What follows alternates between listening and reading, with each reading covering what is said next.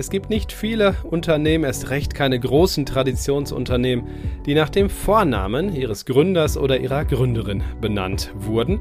Bei Melitta Bentz ist es so, 150 Jahre alt wäre sie geworden in diesem Jahr. Ein Traditionsunternehmen, das aber auch ganz viel Veränderung durchgeführt hat und auch noch weiter sich transformiert, rund um Nachhaltigkeit vor allen Dingen. Und darüber spreche ich gleich, was das genau heißt, mit der Verantwortlichen dieses Bereiches, Katharina Röhrig. Markt und Mittelstand, der Podcast.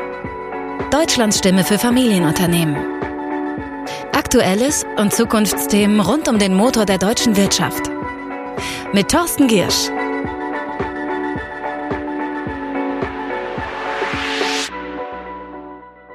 Wer Melitta hört, denkt an Kaffeefilter und das ist natürlich auch nicht ganz falsch. Aber das Unternehmen produziert noch sehr viel mehr und dafür braucht es allerlei, was auf Kosten der Umwelt gehen kann. Dazu natürlich noch all die sozialen und Governance-Aspekte. Nachhaltigkeit, da ist schon ganz viel bei Melitta passiert und darüber spreche ich jetzt mit der Geschäftsführerin des Zentralbereichs Kommunikation und Nachhaltigkeit, Katharina Röhrig. Hallo. Hallo Herr Giersch, ich freue mich hier zu sein. Da hat gerade den 150. Geburtstag der Gründerin Melitta Bentz gefeiert. Naja, wie merkt man diese Tradition noch heute? Also das sind ja wirklich viele Jahre. Ja, das stimmt. Wie merkt man das? Ich glaube, hat ganz viel mit einer DNA zu tun, die immer noch im Unternehmen extrem spürbar ist, ne? Und wir beziehen uns ja auf eine Gründerin, die vor 150 Jahren geboren wurde und in einer Zeit ein Unternehmen gegründet hat mit einer Idee, wie ich finde, die eigentlich fantastisch und pragmatisch zugleich ist, ne? Melitta Bentz hatte keine Lust mehr, Kaffee mit Kaffeesatz zu trinken, ne? Und hat dann, wenn der Kaffeesatz drin bleibt, schmeckt der Kaffee relativ bitter. Und hat sich dann eine Dose genommen, einen Nagel, einen Hammer, hat 3 Löcher reingemacht und das Löschpapier ihres Sohnes. Und geboren war sozusagen unser erstes Produkt. Und sowohl das Produkt, finde ich, einfach fantastisch, ne? Und was daraus entstanden ist, ein Unternehmen, was mittlerweile ja 6.500 Mitarbeiter hat, 2,5 Milliarden Euro Umsatz macht, ne? Aus der Idee rausgewachsen, das auf der einen Seite. Und das andere, was uns, glaube ich, auch nochmal prägt, ist als Familienunternehmen, sowohl das soziale Denken, aber auch wie geht man mit Innovationen um, wie treibt man das Unternehmen voran. Ich glaube, das steckt immer noch in dem, was wir tun, und wir erinnern uns da auch sehr gerne an unsere Gründerin zurück. Merken Sie das auch persönlich sozusagen, auf der persönlichen Ebene, dass man da auch mit ganz viel Tradition handelt? Also Sie machen ja auch Kommunikation, Sie machen Nachhaltigkeit, da ist viel Transformation dabei. Ist das ein besonderer Druck oder ist das eher Ansporn? Ich glaube, das ist eher Ansporn. Druck würde ich gar nicht empfinden wollen. Ich glaube, es ist hat viel mit Haltung zu tun. Das finde ich bei uns sehr schön, dass wir auf der einen Seite ein Stück weit Zeit haben, mal über Dinge nachzudenken, wirklich auch eine Strategie zu entwickeln, die Hand und Fuß hat, ne? Das finde ich in einem Familienunternehmen sehr, sehr dankbar und sehr schön. Ich glaube, Traditionen haben einen guten, guten Grund, auf dem man aufbauen darf. Man darf sich darauf, glaube ich, noch nicht ausruhen. Das tun wir auch nicht. Aber so eine gute Mischung aus Tradition und das Ganze in die Moderne führen, ist, glaube ich, eine gute Geschichte. Bei Melitta war was passiert, was jetzt gerade ganz viele Mittelständler machen, nämlich sie suchen jemanden, der sich um das Thema Nachhaltigkeit federführend kümmert. Du hast dich offenbar nicht schnell genug weggeduckt damals. Wie kam es dazu? Und wie kam es dazu? Ja, wie kam es dazu? Also ich muss gestehen, ich komme aus einem Umfeld, ich habe ganz, ganz lange immer nur ist eigentlich auch nicht schön, aber ich habe ganz lange wirklich Markenkommunikation intern, extern gemacht, PR, und als ich zu Melitta kam, habe ich das große Glück gehabt, ich hole mal ein bisschen aus, weil es, glaube ich, ist wichtig, auch um nachher einen Bogen zu spannen. Ich kam, als wir restrukturiert haben, und habe dann den Vorschlag gemacht, ich kam aus einer Organisation, die das auch gemacht hat, die das aber nicht wirklich gut begleitet hat, und habe dann gesagt, wie können wir denn eigentlich den Transformationsprozess auch kulturell ein Stück weit anschieben, denn nur wenn man Menschen neu zusammenwürfelt, arbeiten die ja nicht wirklich zwingend besser miteinander zusammen. Und habe dann das Glück gehabt, erstmal eine Verantwortlichkeit für den Kulturtransformationsprozess zu bekommen. Und als ich in dem drin steckte und das ein Jahr, glaube ich, auch soweit ganz gut angeschoben habe, kam damals unser Inhaber auf mich zu und fragte, Mensch, wie ist es denn mit Nachhaltigkeit? Fairerweise muss ich sagen, ich habe damals nicht gewusst, dass kein anderer das Themenfeld haben wollte, aber fand das insofern extrem spannend. Ich lerne wahnsinnig gerne dazu. Das war ein neues Themenfeld und das hat extrem gut zu dem Gedanken Transformation im Unternehmen gepasst. Und wir sind dann miteinander losgelaufen. Ich glaube, das war so vor 8 Jahren. Ne? Und mittlerweile ist es etwas, was eins meiner Herzensthemen geworden ist. Und ich könnte mir überhaupt nicht mehr vorstellen, nur noch Marketing und Kommunikation zu machen. Gehen wir mal ins Detail, was Nachhaltigkeit für Melitta denn genau heißt. Also welche Aspekte sind da besonders wichtig? Ich glaube, dass man es mit 360-Grad-Winkel betrachtet. Ne? Also das, was ich eben beschrieben habe, mit einer Haltung loszulaufen und wirklich zu gucken, was wollen wir denn gemeinsam miteinander erreichen. Und wir haben damals geschaut, es ist ja nicht so, dass vor 8 Jahren keine nachhaltigen Bestrebungen im Unternehmen stattgefunden haben. Ne? Aber die Idee war, wir sind ein Unternehmen mit ganz vielen Einzelbereichen, ne? Also wirklich auch Verantwortlichkeitsbereichen. Wir haben Marken, da gehört auf der einen Seite Melitta dazu, aber auch Toppits und Swirl. Das heißt, wir haben in jedem Bereich eigentlich nachhaltige Themen. Und wir haben damals überlegt, wie können wir denn aus Einzelbestrebungen wirklich ein ganzheitliches Bild machen und da wirklich eine Strategie entwickeln, die global eine Wirkung hat. Das ist das eine und das andere ist in jedem Bereich. Ne? Ob wir sagen, wir schauen uns Produktentwicklung an, wir schauen uns aber auch Verantwortlichkeiten vor Ort an, wir schauen Lieferkettenthemen an, CO2, grüne Energie etc. pp. Also ich glaube, man muss das mit einem Fächer betrachten und was ich sehr schön finde, ist, dass wir innerhalb des Prozesses zu Anfang wirklich noch so Stimmen im Unternehmen hatten, ja Mensch, ist das mehr Risiko als Chance?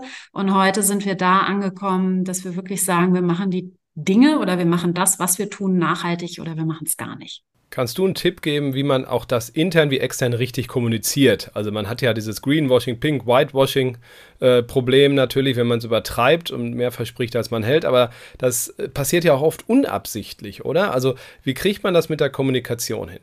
Ja, wir haben uns damals überlegt, auf der einen Seite Menschen erstmal mitzunehmen, ne, und zu sozusagen Mittätern zu machen in dem, was man so vorhat.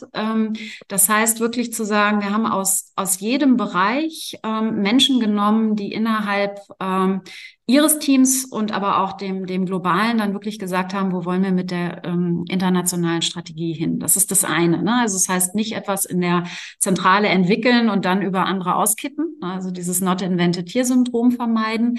Das andere ist, glaube ich, aber wirklich auch kontinuierlich immer wieder dieses Thema bringen. Ne? Und zwar einladen, mitnehmen, kommunizieren in einer Regelmäßigkeit. Und was uns, glaube ich, auch sehr geholfen hat, ist, wir haben zu Anfang überlegt, was können wir für Highlight-Projekte, also Leuchtturmprojekte wirklich innerhalb der unterschiedlichen Bereiche machen.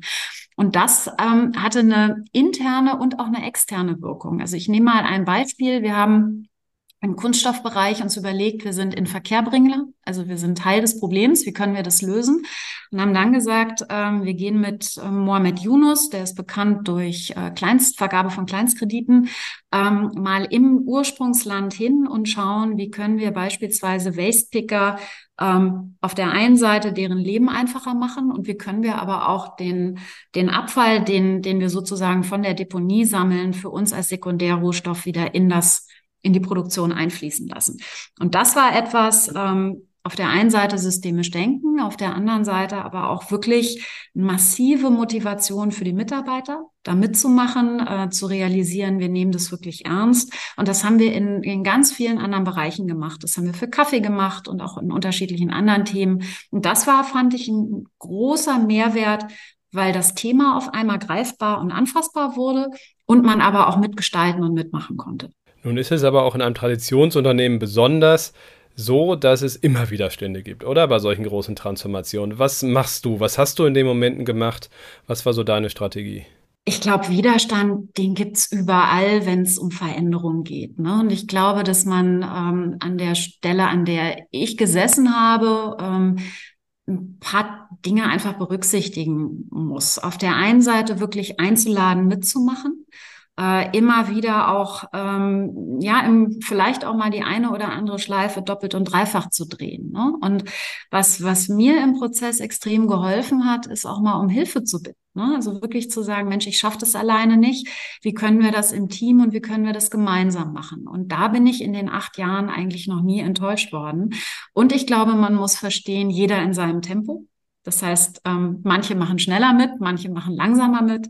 Aber dass man wirklich immer wieder angreift, dass man selbst, glaube ich, und auch das Nachhaltigkeitsteam extrem resilient ist, weil du musst wirklich ein paar Themen dann doch immer mal wieder thematisieren und wiederholen.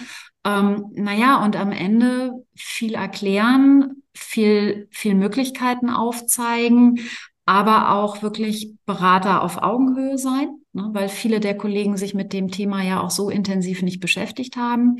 Und am Ende gucken, wie gehst du mit deiner Peer-Ebene um, wie gehst du mit dem Inhaber um, wie holt man unterschiedliche Stakeholder ab und wie macht man sie wirklich zu Beteiligten und wie bringt man da Spaß auch in das Thema rein. Und vielleicht noch ergänzend, zu Anfang haben wir natürlich überlegt, wie kann man denn beweisen, dass es nicht nur finanziell etwas kostet, sondern auch etwas bringt.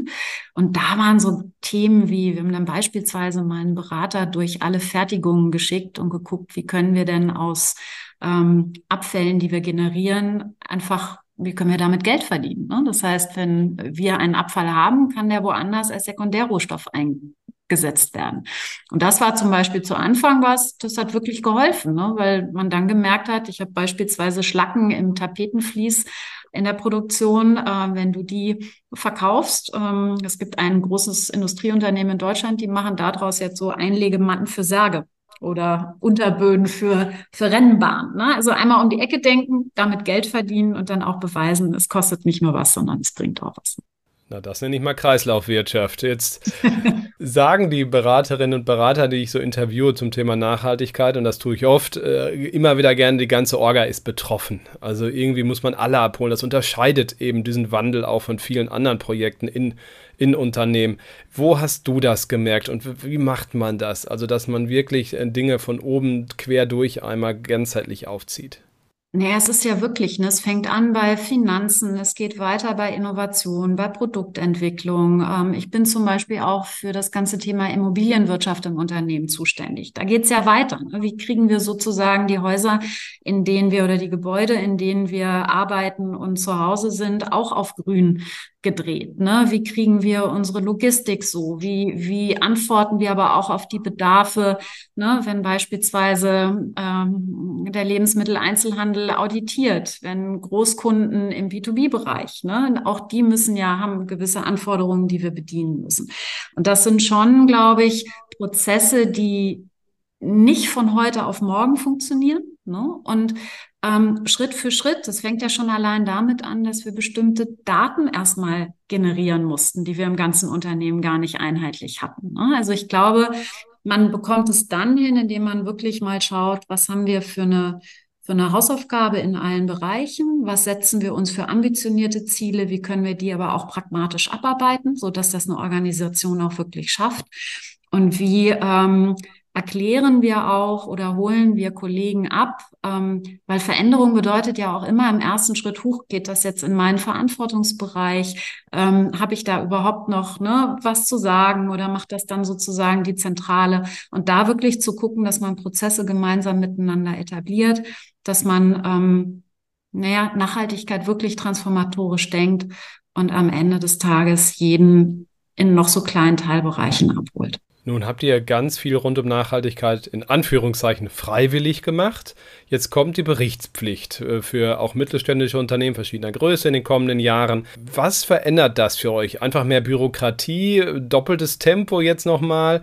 Seid ihr froh, dass ihr schon so weit seid? Also wie würdest du diese Situation beschreiben? Freut ihr euch drauf oder eher nicht, dass jetzt auch eine richtige Berichtspflicht kommt? Naja, freuen, das wäre, glaube ich, ein bisschen zu viel gesagt. Ich finde aber trotzdem, ich gehöre nicht zu denen, die sich da unendlich gegen wehren und das alles nur idiotisch finden. Ich glaube, dass Berichtspflicht ein Stück weit dazu beiträgt, dass diejenigen, die bisher vielleicht noch nicht auf dem Pferd sitzen, da endlich mal hinkommen. Das ist das eine. Für uns ist es, wir haben wir machen schon seit ein paar Jahren unsere Hausaufgaben. Deshalb gucken wir da relativ entspannt drauf. Auf der anderen Seite gibt es natürlich Themen, ich schaue jetzt, klar, Lieferketten-Sorgfaltspflichtengesetz ist ein riesengroßer bürokratischer Aufwand, darf man auch nicht verkennen. Auch wenn wir beispielsweise auf entwaldungsfreie Lieferkette schauen. Das müssen wir ja erstmal hinterlegen können. Also wir haben heute noch nicht die Daten, die sagen, beziehen wir unseren Kaffee zu 100% aus entwaldungsfreien Zonen.